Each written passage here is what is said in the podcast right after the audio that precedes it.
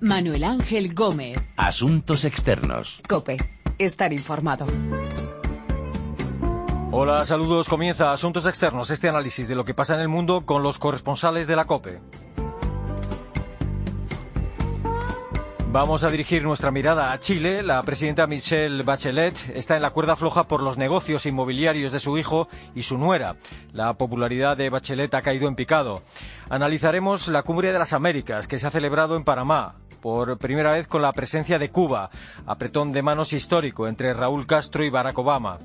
Y nos iremos a Alemania, donde se celebra esta semana el funeral por los 150 fallecidos en el avión de Germanwings. Conoceremos qué es lo último que se sabe de la investigación y del copiloto, Andreas Lovitz. De estas historias vamos a hablar con nuestros corresponsales en Buenos Aires, México y Berlín. Y primero, Chile. Yo creo que hemos llegado a un periodismo del rumor y hemos llegado a un periodismo un poquito preso de las redes sociales. Creo que yo no estoy pretendiendo en ningún momento, que les quede claro, terminar con la libertad de expresión, nada de eso, pero por favor, responsabilidad. Porque la gente, imagínense, la presidenta renunció. O sea, es un quiebre institucional. Por si acaso, alguien tiene duda, yo no he renunciado. Los negocios inmobiliarios de su hijo le están complicando la vida en su segundo mandato a la presidenta de Chile, Michelle Bachelet. Se están investigando la concesión de un préstamo a la empresa de su nuera poco antes de que Bachelet ganara sus segundas elecciones. Ernesto Coco, saludos. Hola Manu, saludos. ¿Qué tal? ¿Qué es lo que se está investigando? Eh, ¿Qué irregularidades se podrían haber cometido en la concesión de, ese préstamo? Pues como título podríamos decir que lo que se está investigando, que ya lo tiene la, Fiscalía Regional, es un flagrante caso de tráfico de influencias donde está involucrado el hijo de la presidenta Michelle Bachelet, Sebastián Dávalos, y su nuera Natalia Compañón. Por esto se ha dado a llamar este caso el Nuera Gate. Y este escándalo eh, en torno a, Dávalos, eh, bueno, estalló cuando se dio a conocer que su mujer, Natalia Compañón, que es la dueña de la mitad de una empresa que se llama Cabal, había recibido un crédito de 10 millones de dólares y bueno, y en las últimas horas trascendió que en la gestión el nombre de la jefa de Estado habría estado utilizado para gestionar ese crédito inmobiliario. Eh, el préstamo eh, fue aprobado por el Banco de Chile casualmente eh, en una fecha muy particular, el 16 de diciembre de 2013. ¿Y qué fue ese día? Es un día después del triunfo de Michelle Bachelet en segunda vuelta. Eh, y el escándalo acaba de, explotar cuando eh, se dio a conocer el motivo por el cual se había concedido ese crédito y que mm, esta sociedad había comprado en la zona central de Chile, en Machalí, eh, una extensión de más de 44 hectáreas que se valorizarían con el cambio al plan regulador de la región y que hace poco más de un mes se vendió en 15 millones de dólares. En, razón de, poco tiempo, eh, esta sociedad ganó 5 millones de dólares con una información privilegiada. Y bueno, cuando el matrimonio eh, ya sabía de estas tierras que se podrían construir eh, conjuntos adicionales, provocó la, renuncia del, del hijo de la presidenta Bachelet. Eh, según la, Superintendencia de Valores y Seguros, que es lo que se llama quien investiga todo esto, el préstamo en sí no tiene nada de ilegal, aunque eh, a todas luces es un eh, claro caso de tráfico de influencias y de una inmoralidad que ya casi no se sostiene. Y en toda esta historia, ¿cuál es el papel de Bachelet, de la presidenta? ¿Estaba enterada de la operación? ¿Qué es lo que dice ella? Pues la presidenta Bachelet reafirmó que no sabía absolutamente nada de esa reunión que tuvo eh, su hijo Sebastián Dávalos y su, y su nuera con eh, Lucic, que es el dueño del Banco de Chile pero bueno, rompió cuando vino de sus vacaciones, había roto tres semanas de silencio, enfrentándose a la prensa, explicando eh, su dolor y también eh, anunciando la renuncia de su hijo.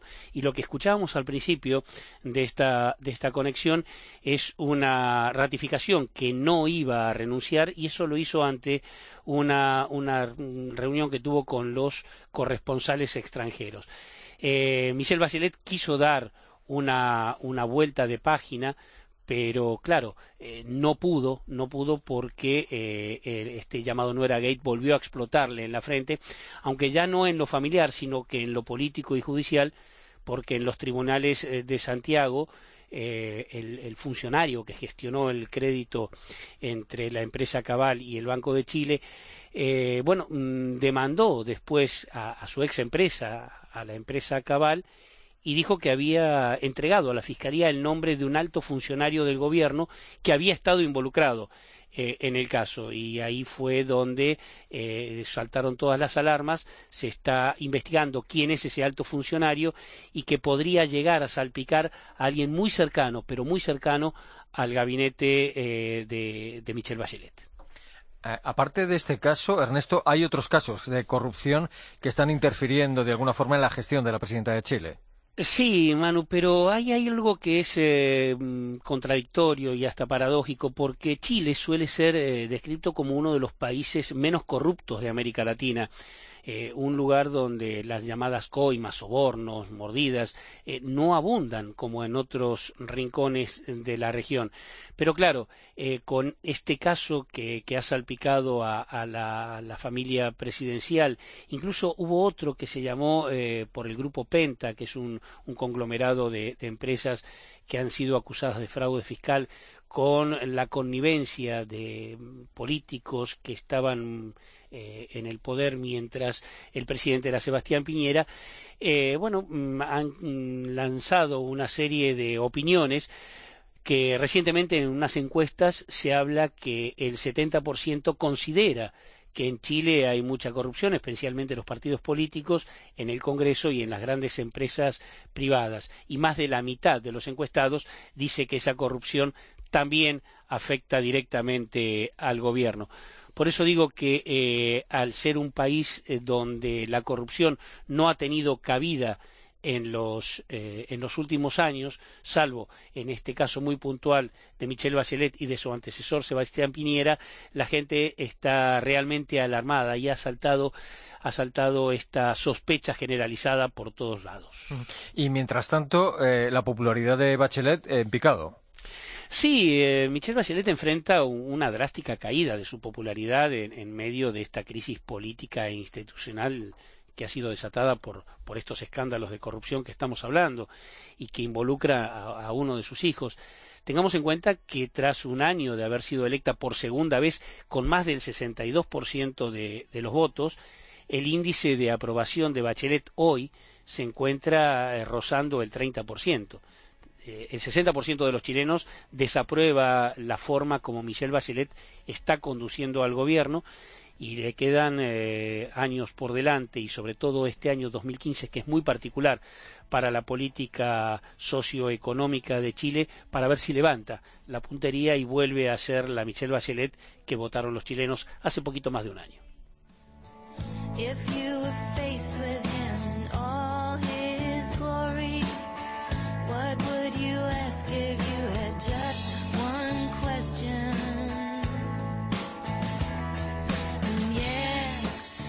El no era Gate, como decía Ernesto Coco, que ha colocado a la presidenta de Chile, Michelle Bachelet, en la cuerda floja, aunque ella niega que vaya a dimitir.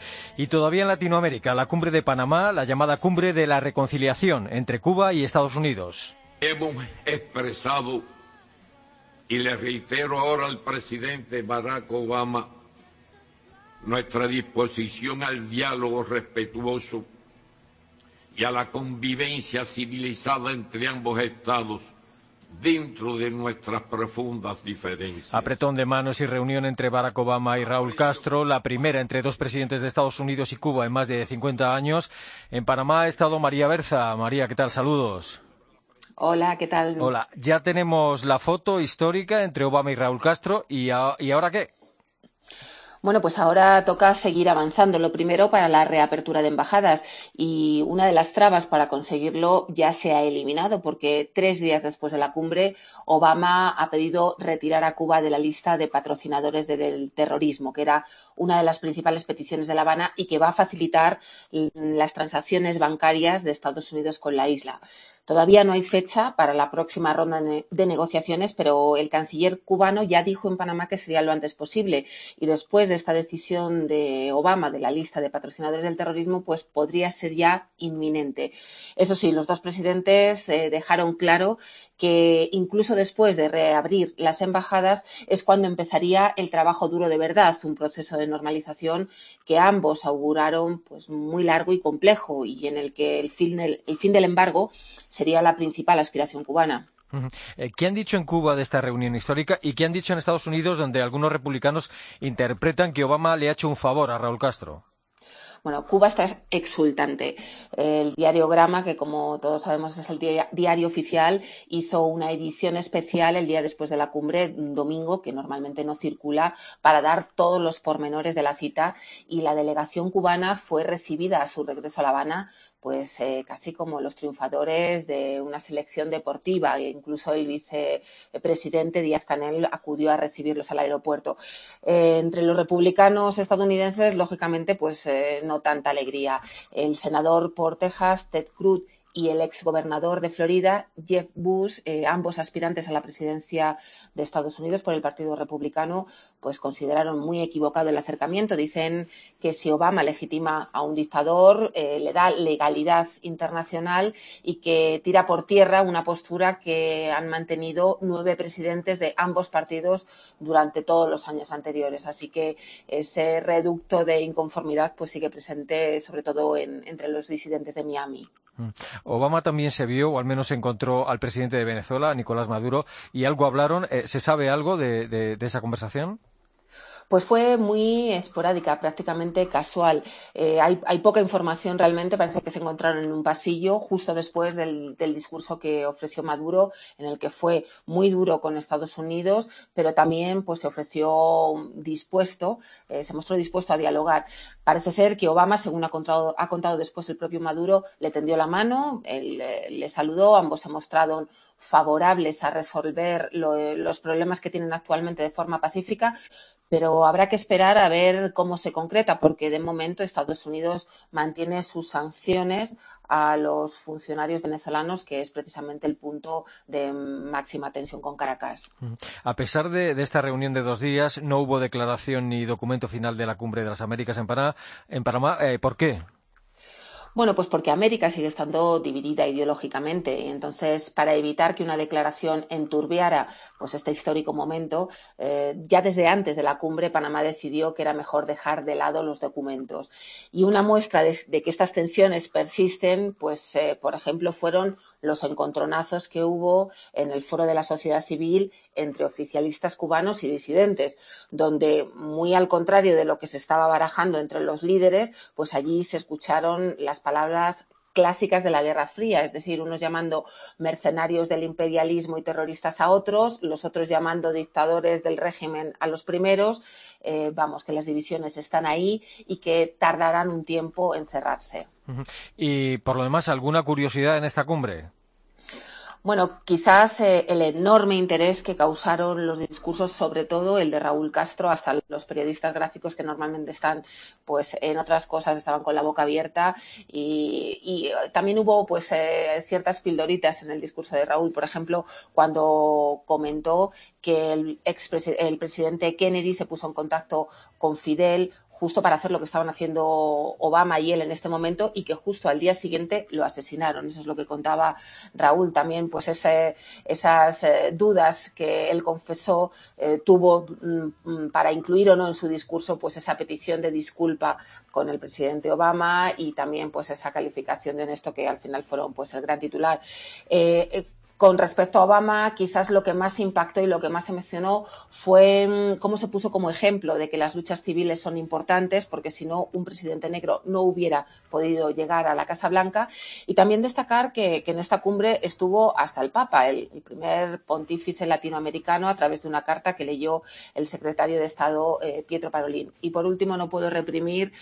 Eh, entre tanto discurso histórico y tanta foto histórica, pues otra un poco más ligera, la selfie que se hizo el presidente mexicano Enrique Peña Nieto con Mark Zuckerberg, el fundador de Facebook.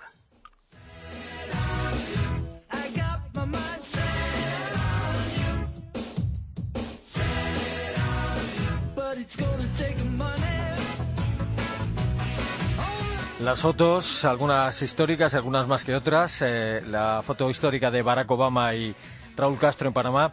En Alemania se celebra esta semana un funeral por los fallecidos en el avión de Germanwings que se estrelló en los Alpes y se van conociendo más detalles de la investigación. He had been, he had, he had at that time um, been in treatment of a psychotherapist because of what is documented Entre otras cosas, ha aparecido la segunda caja negra y escuchábamos ahora al fiscal del Düsseldorf contar que el copiloto Andreas Lubitsch estaba asistiendo a terapia. Berlín, Rosalía Sánchez, saludos. Hola, ¿qué tal? Hola, ¿qué es lo último que se ha conocido sobre la investigación, sobre el estado mental de, de Lubitsch? Bueno, pues precisamente la Fiscalía lo, que, lo último que está examinando es eh, la ficha y toda la documentación sobre el estado físico y psíquico que la compañía Lufthansa tenía sobre el copiloto Andreas Lubitsch, con eh, Lufthansa y su filial Germanwings. Y han descubierto mm, algún detalle que puede acabar siendo mm, decisivo en el juicio que posiblemente se celebrará ya contra Lufthansa, porque hay peticiones de, varios de los afectados para un encausamiento. Eh, hay detalles, por ejemplo, digo, como, como, que los psicólogos que habían examinado a Lubitsch, aunque le habían eh, renovado su última licencia como piloto, habían recomendado un seguimiento psicológico cercano. Eh, ese es, escuetamente lo que dice el, certificado médico. Si Lufthansa puede demostrar que después de ese examen ha hecho ese seguimiento psicológico, pues podría quizá exculparse de la responsabilidad que puede acarrear este juicio multimillonario, pero por ahora, pues eh, bueno, digamos que estos papeles que están ya en poder de la Fiscalía apuntan a que puede haber una responsabilidad por parte de la compañía. ¿Del contenido de la segunda caja negra se sabe algo? Bueno, eh, hasta ahora lo que eh, sabemos es que confirma los datos que se habían eh, recibido de la primera caja negra. En la primera caja aparecían las grabaciones de sonido, que fue lo que, lo que dio la clave fundamental de la causa del accidente. Y la segunda caja, que lo que graba son los parámetros de vuelo, confirma que todo ocurrió tal como aparece en la grabación, es decir, que el, avión despegó con cierto retraso, pero dentro de la normalidad, que ascendió a una altura de vuelo tal y como recomendaba el centro de control de Marsella y que llega un momento que es el que coincide con la salida del piloto de la cabina eh, comienza a caer. Y a partir de ahí pues algún detalle más se ha podido eh, bueno pues el, ala derecha que es el que choca primero contra la montaña de los Alpes algún detalle más sobre el impacto. Pero básicamente confirma lo que decía la primera de las cajas. Se ha aclarado si desde la compañía aérea habían informado de los problemas mentales del copiloto a la oficina federal de tráfico aéreo y si tenía obligación de hacerlo eh, no, vamos a ver, es que en el expediente médico de Andreas Lubitsch mm, que tenía la empresa no consta problema mm, alguno, psicológico alguno. Es decir, si hubiese constado no, no habría seguido volando. Sí que aconsejan los médicos que le examinaban que se le hiciese un seguimiento psicológico pero no aparece diagnosticada una enfermedad psicológica o psiquiátrica mm, que justifique que no podía volar. A ese, punto no llegan y por eso tampoco eh, ha podido notificar Lufthansa a las autoridades algo de lo que realmente no tenía conocimiento. Recordemos que Andreas Lubitz había ido al médico por su cuenta y había recibido varios diagnósticos de varios médicos pero esos diagnósticos él los guardaba, al igual que las bajas médicas, y no lo comunicaba a la compañía. Mm. Lo que sí se ha ido filtrando es que el copiloto estuvo informándose sobre métodos para suicidarse. Eso ya, eso lo han, eh, es información que han ido recogiendo, han ido viendo, ¿no? Sí, eh, se sabe también que había visitado y casi estudiado esa zona de los Alpes contra la que terminó estrellando el avión. él era muy aficionado al vuelo sin motor y tanto en solitario como con varios amigos o conocidos había realizado varias excursiones a esa zona y había practicado vuelo sin motor exactamente entre esas montañas. Es decir, que conocía muy bien eh, la orografía y las, eh, los picos y sabía muy bien dónde iba a caer el avión. Mm. ¿En Alemania se están tomando o se están anunciando eh, algún tipo de medidas para evitar que se repita un caso parecido? Sí, bueno, digamos que las aerolíneas están revisando de arriba abajo sus protocolos de control sobre el personal, sobre las tripulaciones. También los protocolos de vuelo, se están estableciendo nuevas restricciones a los accesos de cabina, se va a modificar eh, esto que no se estaba cumpliendo porque no era estrictamente obligatorio, el hecho de que un solo piloto o copiloto se quede solo en la cabina. Se quiere reforzar que siempre haya dos miembros al menos de la tripulación dentro de la cabina de pilotaje y se está revisando mm, bueno, pues los protocolos de seguridad de arriba abajo. Y esta semana el funeral en la Catedral de Colonia. ¿Quién, eh, ¿quién va a asistir?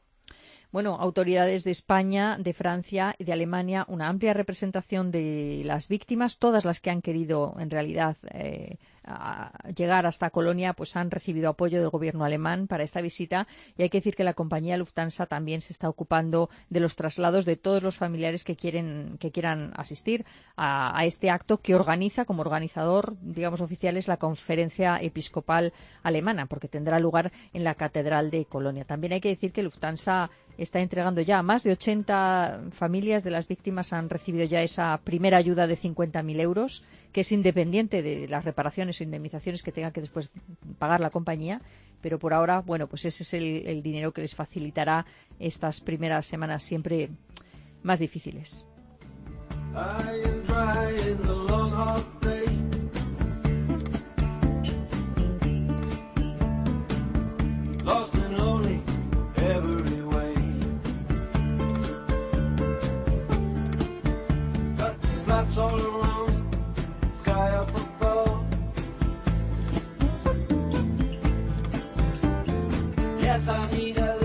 El funeral en Colonia por las víctimas del avión de Germanwings y lo último que conocemos sobre las investigaciones, la reunión histórica entre Obama y Raúl Castro en Panamá, que no a todos ha gustado, y los negocios inmobiliarios del hijo y la nuera de Michelle Bachelet, que han dejado en una situación complicada a la presidenta de Chile.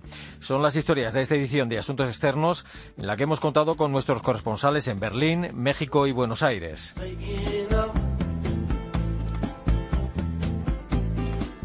Recuerden que nuestra dirección de email es asuntosexternos.cope.es y que también estamos en Twitter, Asuntos Externos, todo junto.